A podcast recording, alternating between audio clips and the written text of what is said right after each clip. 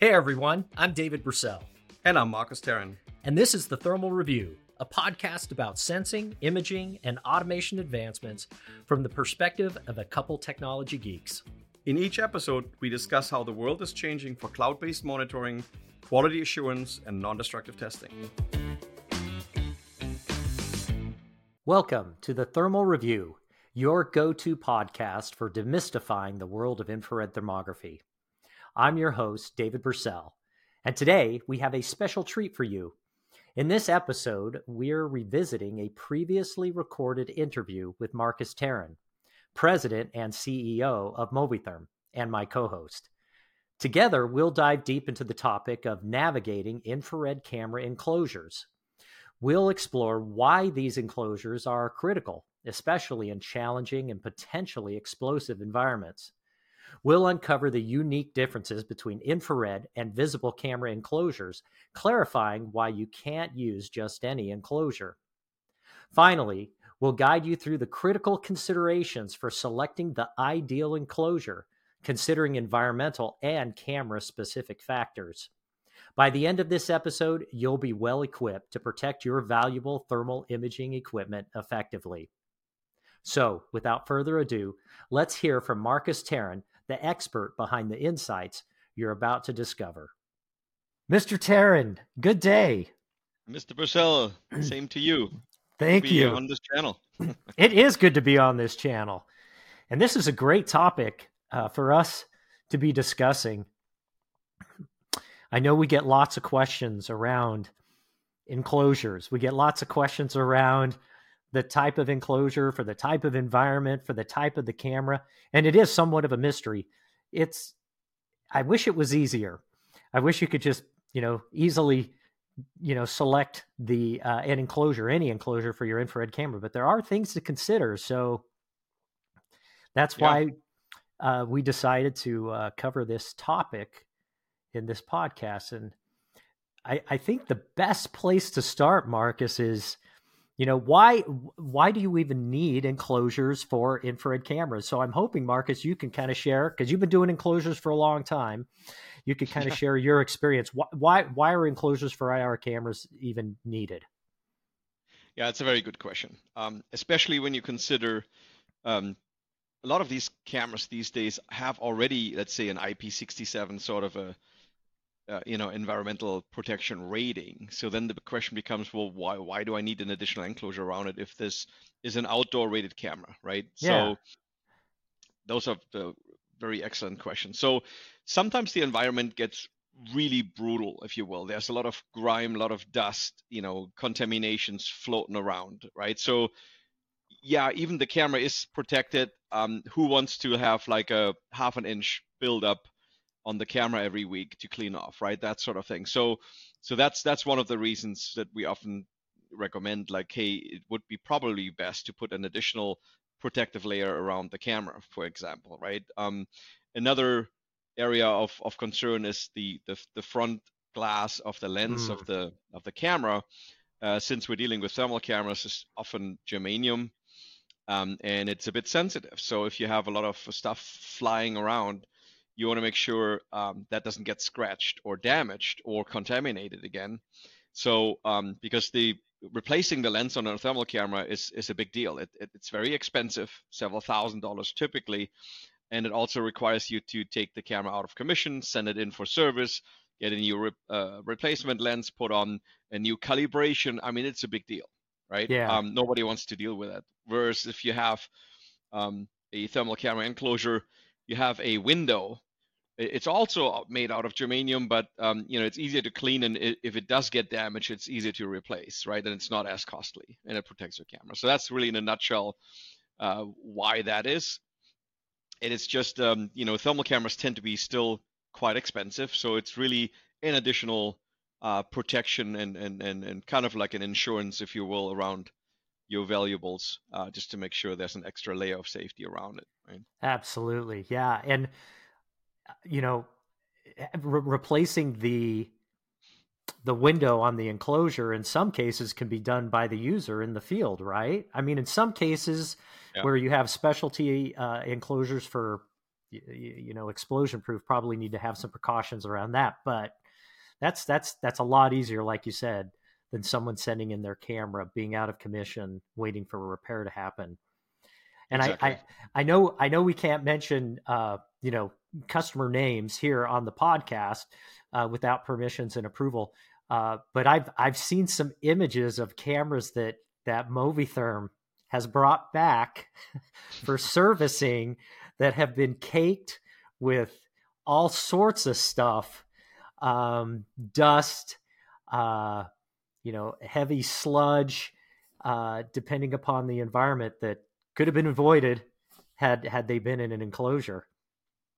Right, and we I'm remembering that's probably what you're referring to. This one case where um, I I would have bet money on that that camera was complete a complete loss, but it was actually still working after we cleaned it up. It was it was actually still functioning, which was amazing. Uh, but yeah, I mean that that those are exactly those kind of examples where you know that's kind of um, you know to be considered uh, a good yeah. candidate for for an enclosure, right? It definitely that particular situation. Yeah, we're thinking the same one. It speaks to the robustness of of that particular camera and that camera brand. But uh, wow, I, I that's probably not normal uh, that that the camera would survive such an environment. I'd I'd I'd like to help our listeners understand why why they can't or why you anyone can't use you know just a standard enclosure off the shelf or let's say a visible camera for a thermal camera uh, maybe you can explain why you have to have an enclosure specifically designed for thermal yeah that's another good point um, so we're dealing uh, unlike with um, a standard surveillance camera or something, we, we, are dealing with a different wavelength of, of light, if you will um, that is not visible to the human eye, right? So for standard cameras, you, you put a piece of glass, a piece of plastic in front of it, it can see through it, and that's all. That's all good. Yeah. Um, if you put a thermal camera in an outdoor enclosure that is intended to be for a regular daylight um, camera for visible light, um, the image will be black, there will be the camera will not be able to see anything. And the reason for that is that the glass does not transmit those wavelengths at all. So it looks completely opaque to the thermal camera. And um, we actually had a case where a customer did that. Um, they put a camera behind a plexiglass um, and they basically called us and said hey um, our camera's not working we're, we're, we're seeing a black image there's nothing happening it's just some noise coming and then we were like, what's going on? We tested the cameras. The camera's just fine. What are you doing? and then we found out that they were putting it behind a piece of plexiglass. So, um, you know, again, same same situation, right? Whether it's regular glass, borosilicate, BK7, or if it's, um, you know, a plexiglass, um, uh, polycarbonate, or, or, something, any any sort of uh, visibly translucent material may not be translucent uh, to the thermal camera in that waveband, right? And that's the reason why we use ex- um, exotic optics, is what we call them. Hmm. Those are basically semiconductors, if you will. You know, germanium is a semiconductor material, but it happens to be transmissive um, almost entirely in in the long wave, um, and and uh, even there's there's materials for mid wave as well. Zinc selenide comes to mind. Um, so we we need to consider specific materials um, that are tuned properly and coated properly for the particular camera in its particular waveband, right? That it's sensitive to. Makes a lot of sense. Yeah. So I, I remember, and I won't I won't give all the details, but I remember years ago seeing a video. It was actually, I think it was from an infrared camera that was mounted to a helicopter or something like that, and it was showing. It was a bad guy and the bad guy initially was in a truck. And you couldn't see him, couldn't see him at all. But the bad guy stepped out of the truck and became instantly visible in the infrared spectrum. And had had he had he stayed, well, I'm assuming it was a he, I think it was. Had he stayed in the truck, he probably could have avoided being detected at all. Uh, but in the end, it, it it turned out not so great for the bad guy uh, because he did uh, exit the truck, was visible to thermal, and was detected. Yeah. So excellent point. With regards to I, I, heat dissipation and, and, and temperature at which infrared cameras run, uh, Markus, uh, do they do they uh, run any differently? The visible cameras, is there any kind of special like uh, you know conduction or or, or or or or heating requirements even for infrared cameras that perhaps aren't as uh, you know necessary for visible cameras. Yeah, it's it's every time you have um, a protection because of heat, we, we have to ask ourselves several questions, right? So, is the environment that the camera is going to go into um, essentially going to be exceeding the operating conditions, um, the maximum operating temperature for the camera that you're trying to to enclose in there or or operate in that environment with or without enclosure, right? That's the first thing you're going to look at. Yeah. Um, and sometimes the situation is well, most of the time yes, but sometimes we have a process where something very hot comes by, um, and the camera would be overheated potentially for let's say a short period of time, a few seconds. Um, so even those few seconds, even if the camera survives that, it will over time degrade the camera and, and shorten mm-hmm. the lifetime of the camera, right? So yes, you can close both eyes and say, yeah, it's not that bad because it's just a few seconds. But if it's on a repetitive schedule, uh, it will definitely, uh, you know, burn out the electronics eventually, right? So because all the components inside the camera will, on a regular basis, overheat and and, and exceed their their specifications, and that's just not a good thing. Gotcha. So so you have to consider the environmental temperature conditions. Um, there's other conditions, obviously, um, but let, us just talk about temperature right now. So, so that's that's one thing. Then, then the question is, slow. Um, again, is it is it radiative heat coming from an object that you're looking at? Is it heat? Is it because the air around the camera enclosure is, let's say, permanently hot? Is the air moving? Those are all considerations in terms of um, the, the, the convection mechanism that is going to affect um, the enclosure, or is the enclosure just outside, let's say in Nevada or Arizona in, in a desert kind of a region, and we have the, the radiative impact of the sun, and can we can we uh, kind of shield this with a sun shield to make sure we have an mm-hmm. additional layer of metal on top that's very reflective so that the, the sun radiation is not going to be heating up the enclosure all that much, right? So surface finish of the enclosure becomes very important. If we have uh, we have these um, very shiny, looks almost like chrome plated. It's actually electro polished stainless steel, and there's a reason for that surface finish because it is a very low emissivity surface, and and and what that means is that um, if if if sun radiation hits it, it's like a mirror, so it doesn't absorb the heat from the sun, so it keeps it naturally cool already which is great for operating in 120, 130 sort of degrees environments there. And so that passive sort of a protection mechanism is typically sufficient to keep the camera inside uh, below its maximum operating temperatures, right? So yeah. that's that's the environmental temperature, the heat that that has an impact on the outside of the enclosure, but we also at the same time have to consider the the self heating of the camera or any mm-hmm. device that we put into this enclosure. It could be more than a camera. It could be a little computer. It could be all kinds of other things, uh, power supply, and so forth. So we really have to figure out, okay, what is the total heat dissipation of the devices combined that we put inside the enclosure, and how big is that space inside the enclosure? Right. So we have now have to go back to high school physics class. We have a, a, a combination of convection, that is basically the, the heat radiated into the air environment inside the enclosure. And then we have also a conduction where we have an actual metal to metal surface that's conducting the heat away from the camera.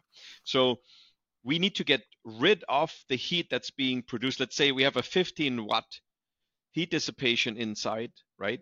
Just as an assumption. Yeah. Um, so there's a basically you can think of it as a light bulb, a 15 watt light bulb inside or a heater, basically 15 watt heater inside the enclosure now that's continuously producing heat. Well, that that heat needs to be dissipated, and and first, it's multiple steps. First, it needs to be dissipated away from the camera itself, but you can't just have it inside accumulating because then you get what we call thermal runaway, right? So you can't just pump more and more and more heat, and if the capacity to cool uh, the, the, the, that environment is basically the, the size of the enclosure and the total surface area. If that doesn't have the capacity to get rid of that heat that's being produced on the inside, in addition to being heated from the outside, then you have um, a situation. So if, if the inside heat dissipation is greater than its capacity to cool, uh, while we're considering the outside heat influences, uh, you're going to get an, an, effect of thermal runaway, and, and slowly the heat will creep up and creep up and creep up, and you will you will destroy the camera. Um, that's in there. So so those calculations have to be considered um, in the environment, right? Yeah. So let's say you you let's say you do the calculations and you you realize we don't have enough effective you know conduction off of the surface of the enclosure into the environment you let's say you're in a pretty extreme area high temperatures um, what can you do what are the, what are the options uh, for for removing that heat or are there options yeah so before we quite go there, I wanted to highlight one more thing. So if you have, you have to look at the construction of the enclosure, right? So convection is typically not as effective as conduction. So mm-hmm. when you put the camera, typically you have some sort of a, a back plate that you're removing, and you have some some some slide that you move uh, that you mount the camera on. Um, primarily, folks consider that the, the folks that make the enclosure they consider that slide just a mechanical mounting provision for the camera because it it has to sit somewhere secure at a at a predictable position inside that enclosure right facing the front window yeah so the primary concern is okay this is just a mechanical mounting provision that's great but it also has it doubles up as a heat sink right so you're now mounting the metal of the camera to um, the actual that little slide, and now it's starting to conduct heat. But if that's not very effectively done in terms of the interface between the camera enclosure, the, the mounting surfaces to each other, um, sometimes it's just like stamped metal. So the surfaces are very like slightly bent, you know. So hmm. when you would really like you press the stuff together, um, the surfaces that actually contact each other, the surface area is very poor right?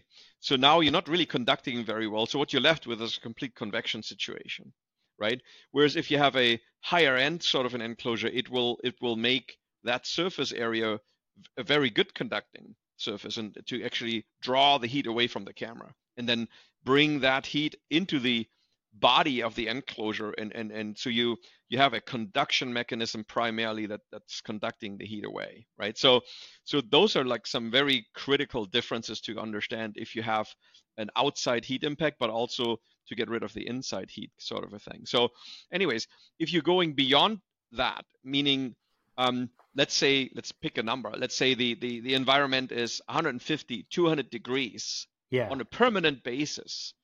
Um, that is guaranteed a territory where you cannot rely on passive cooling anymore because eventually um, the the the the temperature of the enclosure on the outside will reach an equivalent to to the 200 degrees. So well, that will also mean that eventually inside it will reach 200 degrees, not mm-hmm. considering the additional heat input from the camera on the inside. So you will exceed the maximum operating temperature from the camera, right? So and it's just a question of time and it's going to happen rather quickly actually. So now you need to do forced cooling. Like yeah. you have to have an additional input um, of, of cold air or, or um, you know, there, there's different methodologies of cooling. So one thing, a very typical one is to do just run compressed air into it, right? To just have a an exchange of air to the outside. That's one option. The next level up from there is what we call a vortex cooler. That's a little device. It's a little mechanical device. Um, you, you, you put um, compressed air in and it separates hot air on one side and it outputs cooled air on the other side. It's quite an interesting device. It's not very efficient. Um, so you you're going to be it's very very um, airflow hungry. Hmm. Okay. you need a lot of CFMs of airflow, which creates cost in the operating costs, right? If you're running a huge industrial facility and you don't care about that extra air, fine, but um, consider that it, it, takes a lot of air, um, several cubic feet per minute of air going through this thing to create some cooling effect, right? So they come in different sizes, and and you have to again you have to calculate its cooling capabilities and capacity, uh, typically expressed in BTUs, British thermal units, to actually say, okay, what is able to cool needs to exceed what it's able or what what what the heat input is on on the enclosure from the outside and the inside, right? So you need to take uh, get rid of that heat inside. So sure. that's a that's a vortex cooling, right? So and you need compressed air as an additional utility to to be in this. Um, another potential external cooling mechanism is uh, if you wanted to do it electrically, um, it's um, basically a TEC cooler, a thermoelectric cooler. Hmm. Um, and that has a Peltier effect where one side gets hot if you put current in and the other side gets cold. Um, so that's another option there and you can stack them up for additional cooling. Again, not very efficient. Um, takes a lot of electrical energy now to cool it. Um, you know, but but it's possible if you don't have air and you have electricity available, you can do something like that, right? There's other issues that you have to consider now is condensation. Uh, like with any air conditioning unit, for instance, you have to make sure that you don't create condensate inside the camera and all those kind of things. So there's some design aspects around that. Um, and then the next level up from there is actually a liquid cooled enclosure, right? It's really uh, you're creating the, the enclosure becomes a heat exchanger essentially, like okay. radiator in your car. You have a double walled enclosure, and you're you're running um, segments of of um, tube material through the enclosure all the way around, and you're running cold water through it at a certain flow rate, and that essentially draws the heat out of the enclosure, and it also cools the outside of the enclosure. That's for like really hot applications. You need that, and that's actually quite efficient running running water through it. Um, hmm.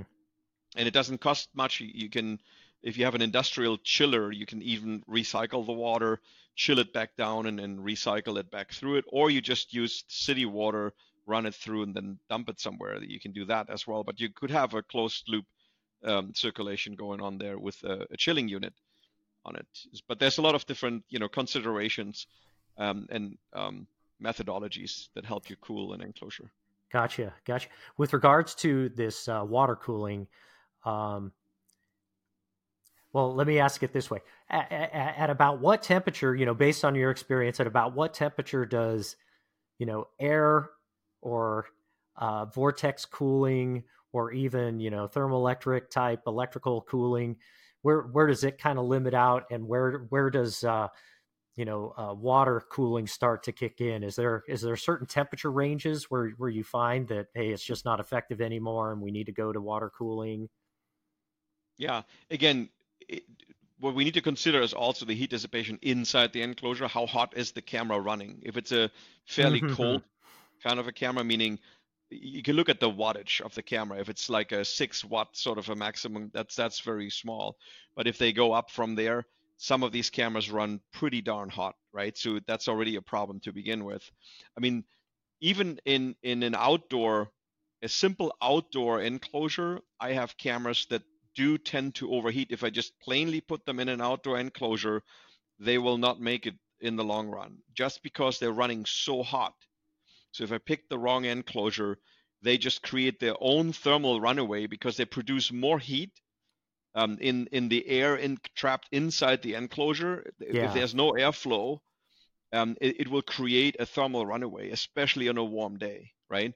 So so it really depends on the circumstances, and we have to consider that. But generally speaking, and I'm making a very general statement here, let's say if the environmental temperature is really just outdoors, right? Let's say it, doesn't on on an absolute brutal day in Arizona, maybe 120 F, right?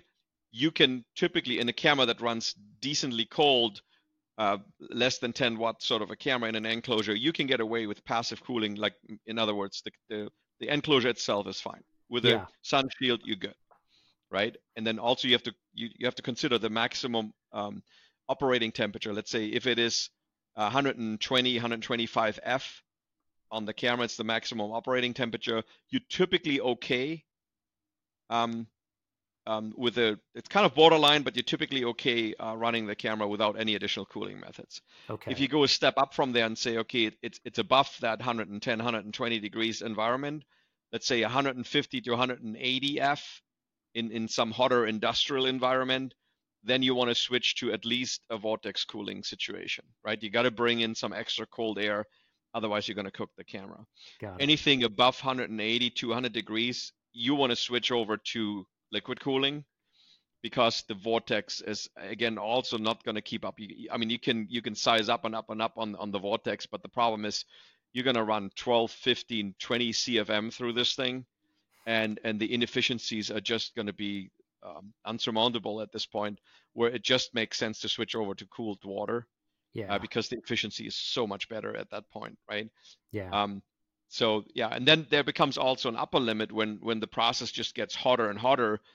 Even a water cooled um, situation is not going to cut it anymore. You have to have additional cooling. You have to have heat shields around the enclosure, uh, heat insulation, so that you don't have direct radiated heat hitting the enclosure.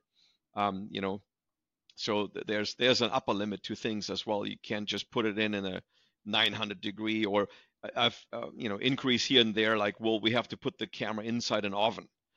Well, okay, but you know there, there's lim- there's practical limits. I mean, special engineering projects, if you have multiple layers of cooling and all those kind of things, you, you can probably do that.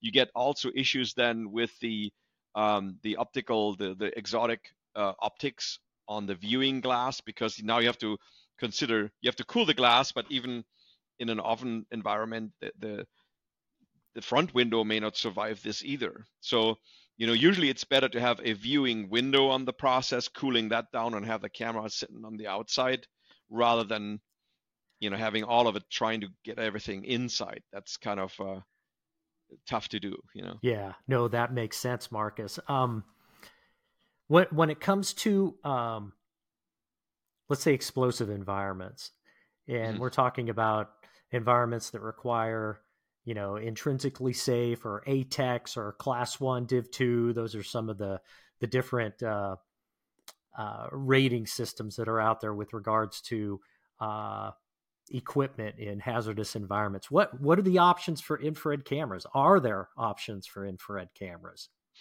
Yeah, that's a that's definitely a specialty case. Um, you see, maybe for um, listeners that, that are not that familiar with it. So there's environments out there, um, primarily in the oil and gas environment, where you have you may have um, explosive materials in the environment, and this could be those could be solids, um, but in the oil and gas, it's most of the time it's gases, flammable gases, right? And you want to make sure you're not accidentally creating an ignition source. Hmm. So a camera that runs hot in an enclosure, depending on the flash point of the gas in the environment, could be considered an ignition source, right? Uh, so can be any sort of ionized sort of a spark if you create a, a shortcut accidentally in the uh, electronics or the electronics fail and create a spark. Those things need to be protected from so that they cannot create that ignition source and therefore an explosion. There's there's essentially three levels of um, what we call you know loosely X proof, explosion proof, right? So what does it mean? So there's the explosion containment methodology. An explosion containment, those are these NEMA 12, NEMA 12X sort of enclosures that are extremely thick walled, half an inch thick, and they have bolts every inch, every couple of inches. They basically say if there is an, an, an ingress of an explosive material, and there's an ignition source inside the enclosure causing an explosion inside the enclosure, it needs to be able to contain that explosion inside the enclosure without becoming an ignition source to the outside environment. So that basically means is they can literally have a full explosion inside the enclosure. The window cannot blow out. So the window is typically also like 10, 12 millimeters thick. And, and that makes this whole thing a monster. It's like super heavy, super thick, super expensive, especially for thermal applications. It's it's outrageously expensive because you would have to have like a 10 12 millimeter sort of a germanium window like a really like a big block of the germanium there. That's really expensive and it's also attenuating your signal quite dramatically. So it's it's not a really good um, i mean it, it, they exist but it, it's a very expensive proposition there right? Mm. so so that's and then they're they're constructed in such a way that if they do have an explosion well you can't just create an explosive pressure. That pressure needs to be released. So typically the the gaskets in those enclosures are designed to release that pressure over time without having sparks coming out. Um, so anyway that's that's an explosion uh, uh, containment uh, methodology. And then we have the intrinsically safe approach. So there's three approaches, right? The, the explosion prevent, I'm sorry, explosion containment, the intrinsically safe one.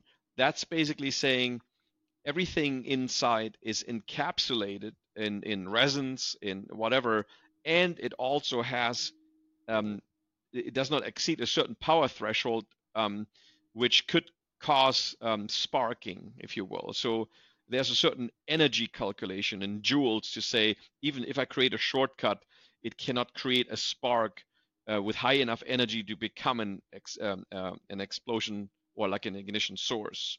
So those are intrinsically safe cameras. They, they exist that you can okay. put on there. Um, and then the third one um, is an explosion prevention. And that's the most common one used. And ex- explosion prevention just says we're going to create an environment inside the enclosure. That's true for camera enclosures or electrical cabinets, for instance, um, where we purge the, the, the inside. So the purging happens up on startup. So in case you did have an ingress of explosive materials such as gases or, or solids, fibers, whatever it is, um, they will be purged out first, and then you turn the equipment on while the, the environment is pressurized a little bit over ambient. So the idea there is even if the enclosure has a leak, since you have a positive pressure compared to the outside environment, uh, only things can go out of the enclosure, and nothing can come in. Mm-hmm. and there are special purge and pressurization controllers that we can add to these enclosures. Um, and that is basically an explosion prevention method, right? Okay. And okay. then there's different, um, it's a whole nother subject on its own. There's different classifications and groups.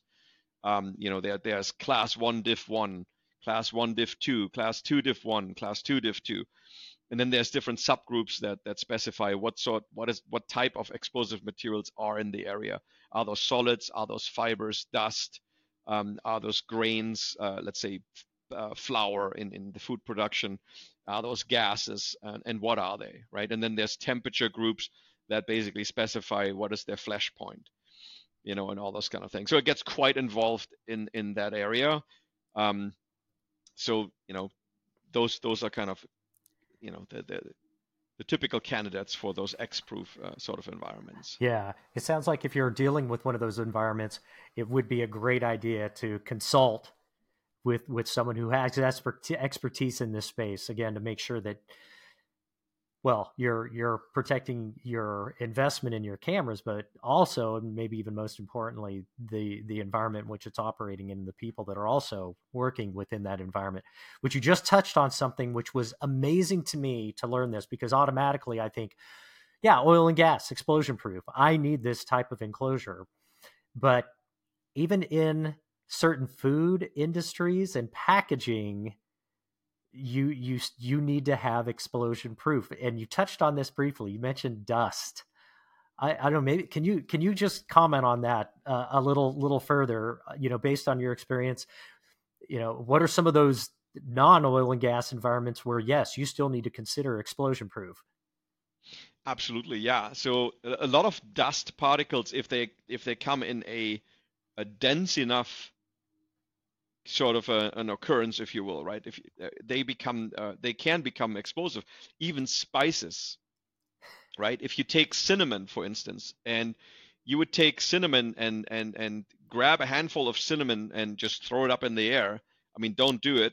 Don't try this at home. and you have an you have an ignition source. You're creating an explosion, right? The same thing with flour.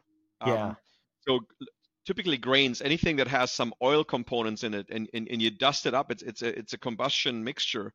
Um, you know, you, you, have the right mixture between oxygen, uh, like an accelerator, an, an oxidizer, and and um, and combustible material. You have the right mixture, and and you're in trouble. You know, so yeah, so you have this there. Um, people have probably, well, yeah, there, there's fertilizers that fall into that category. Um, you know, ammonia-based materials. I mean, they're they're very flammable to begin with.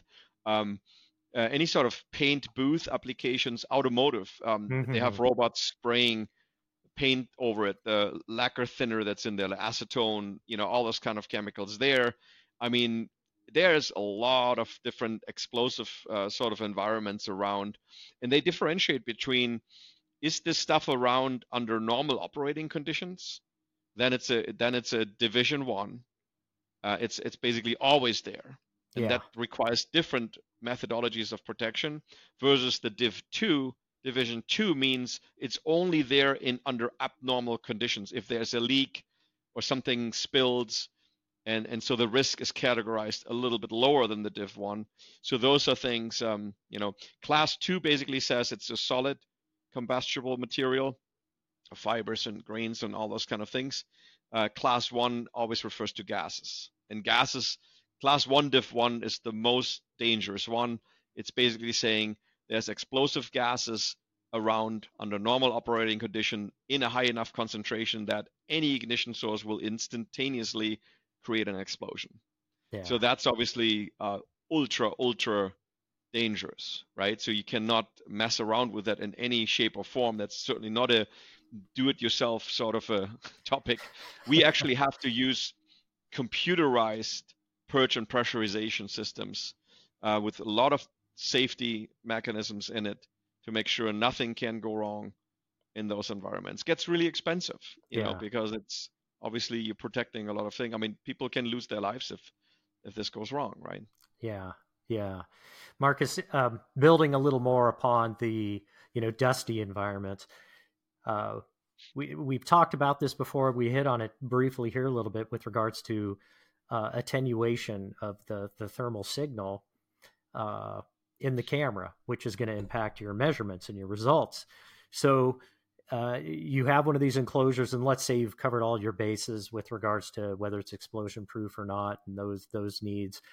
Uh, from a dustiness perspective, what are options available to make sure you're, you know, not again uh, uh, reducing or attenuating the signal uh, to the infrared camera sensor because of dust collecting on the surface of the enclosure? What are what are some options there? Yeah, great question. Um, so dust as well as grime sometimes, right? mm. grime and even liquid sometime, moisture and those kind of things. Anything that can accumulate on the front window will eventually be strong enough to attenuate your your thermal signature, right? So what when you look through the camera's eye, stuff will become more blurry. It looks like it's out of focus, but it may actually be um, that there's stuff um, accumulated on top of the viewing glass. So protection mechanisms there are what we call air knives. Um, they're basically air nozzles that are pointed towards the glass.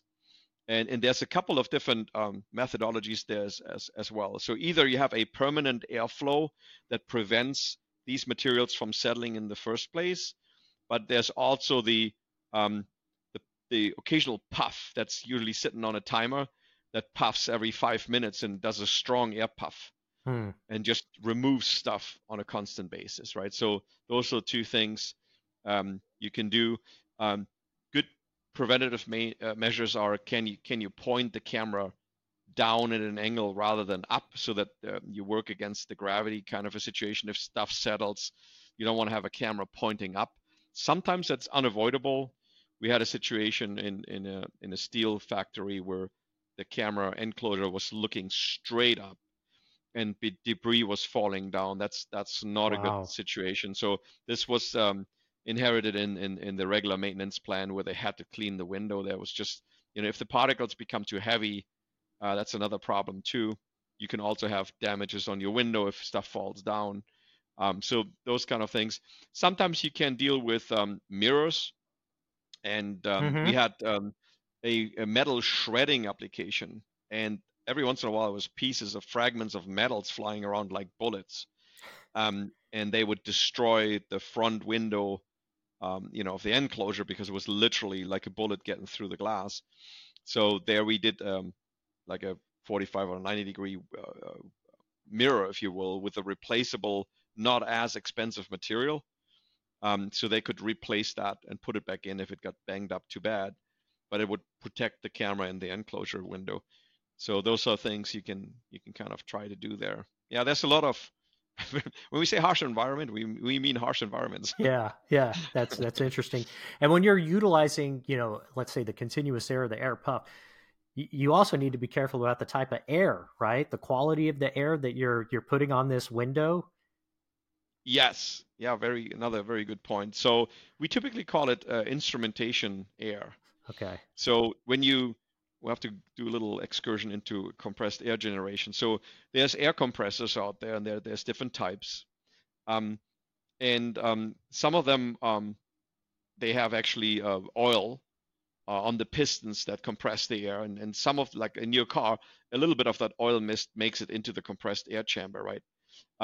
So then that mist of oil travels um, in the airline. So you don't want to use, uh, you know, unseparated uh, uh, air and, and blow this either inside the, the, the camera enclosure and then, you know, have an oil film building up on the inside or on the outside, right? So you need you need an oil separator. You need also an air dryer mm-hmm. or a mm-hmm. water separator to make sure that you have dry and clean um, air going in and, and ideally uh, filter size down to a micron, one micron, two micron sort of a filter size is usually recommended for these applications. So you don't um, blow any other contaminants into the stuff, right? Yeah. Okay. Excellent. Markus, I think I think we've covered uh, what we had uh, planned for in today's conversation, but I'm I'm sure we have listeners who may still have questions, may still require some guidance uh, with regards to again making sure they're selecting the right enclosure for their camera and their environment. What should they do? Well, we're always here. Uh, we're, we're, always we're always geeking out about those kind of topics, so we're more than happy to to help folks out. Uh, um, you know, if if you call us do some homework up front and figure out okay wh- what is what is the environment like that i want to put the camera in right? Yeah. and think about what is my temperature right? If i'm not sure maybe take a thermometer out there and, and say at the installation point where i'm planning to putting the camera enclosure what is the temperature there? So that's good to know because sometimes you'll be surprised right? You're like yeah it's going to be roughly this but it's well, maybe it's 20 30 degrees warmer. Um, have handy what which camera do you want to put in there? Yeah. What are the specs? Like have a spec sheet to share about the camera so we can figure out mechanical size of the camera what kind of a lens is on there so we can match up the window size because if it's a very wide angle we need a larger window size. You know that's a that's a thing too and then what's the power consumption on the camera so we can calculate the heat dissipation inside of the enclosure right so we we, we recommend the right enclosure there um, and any other things we need to is is it a you know class one div two? Is it an explosive sort of an environment or not? Right? How harsh does it get? Like what's the environment like in terms of debris, any sort of contamination and all those kind of things. So the more the more stuff like this, what you learn today, hopefully in the podcast, that you can gather up front, the the quicker we can help. You know. Absolutely. Great, great guidance, Markus. Thank you. And uh, to our listeners, thank you for for joining us today. Uh, I believe we've uh, we accomplished our goal and objective of illuminating, if you will, this subject around enclosures and taking those points that Markus wrapped up here with. Uh, well said, uh, and give us a call. In fact, if you come to the the Movitherm website, you'll find that the website is broken down into different sections, and one of the sections is around products. Uh, one is solutions. If you go to the products tab, uh, that will take you to enclosures. And you can see what enclosures are available uh, from Movitherm. Uh, a, a, a, a, chat box will pop up. And if you have questions and need some guidance or want someone to call you or talk to you, just just respond to that chat or click on the button to contact me and and we will have one of our experts uh, reach out. And if you have those those items prepared that Markus touched on here, yeah, we'll be able to guide you through the process and make sure that you have the right enclosure for the right camera for the right uh, conditions. Thanks for joining us today on the Thermal Review Podcast. We hope you found this previously recorded interview with Markus Tarin enlightening. If you enjoyed this episode, be sure to subscribe and don't forget to share it with your fellow thermographers. As always, if you have any questions or topics you'd like us to explore in future episodes, feel free to reach out. Until next time, stay safe, stay informed, and keep capturing the heat.